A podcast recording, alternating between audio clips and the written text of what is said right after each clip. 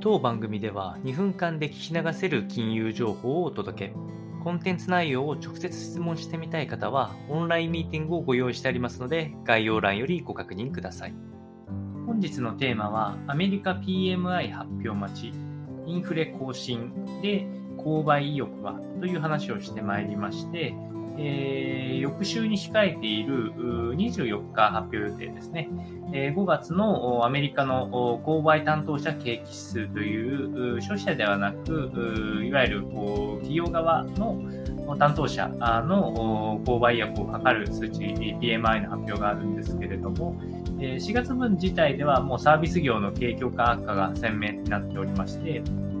いわゆるインフレのピークはもうやや過ぎたのではないかというふうに今、アメリカでは思われておりまして、え、つまりまあ物価が一番高いところで買いたいという意欲は減る可能性が高いので、えー、この PMI がおそらく悪化する可能性が高いと。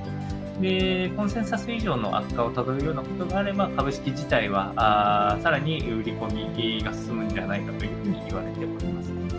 まあ、来週のトピックスの中で警戒感が最も強い項目になっています。それ以外に関しては基本的にはイベント事項も少ない1週間となっておりますので、えー、あとはそうですね、えっと、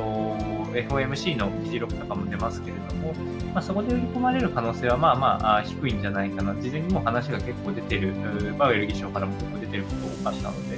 まあ、ここはそのままじゃないかなというふうに思いますので、来週のマーケットをさらに見ていきましょう。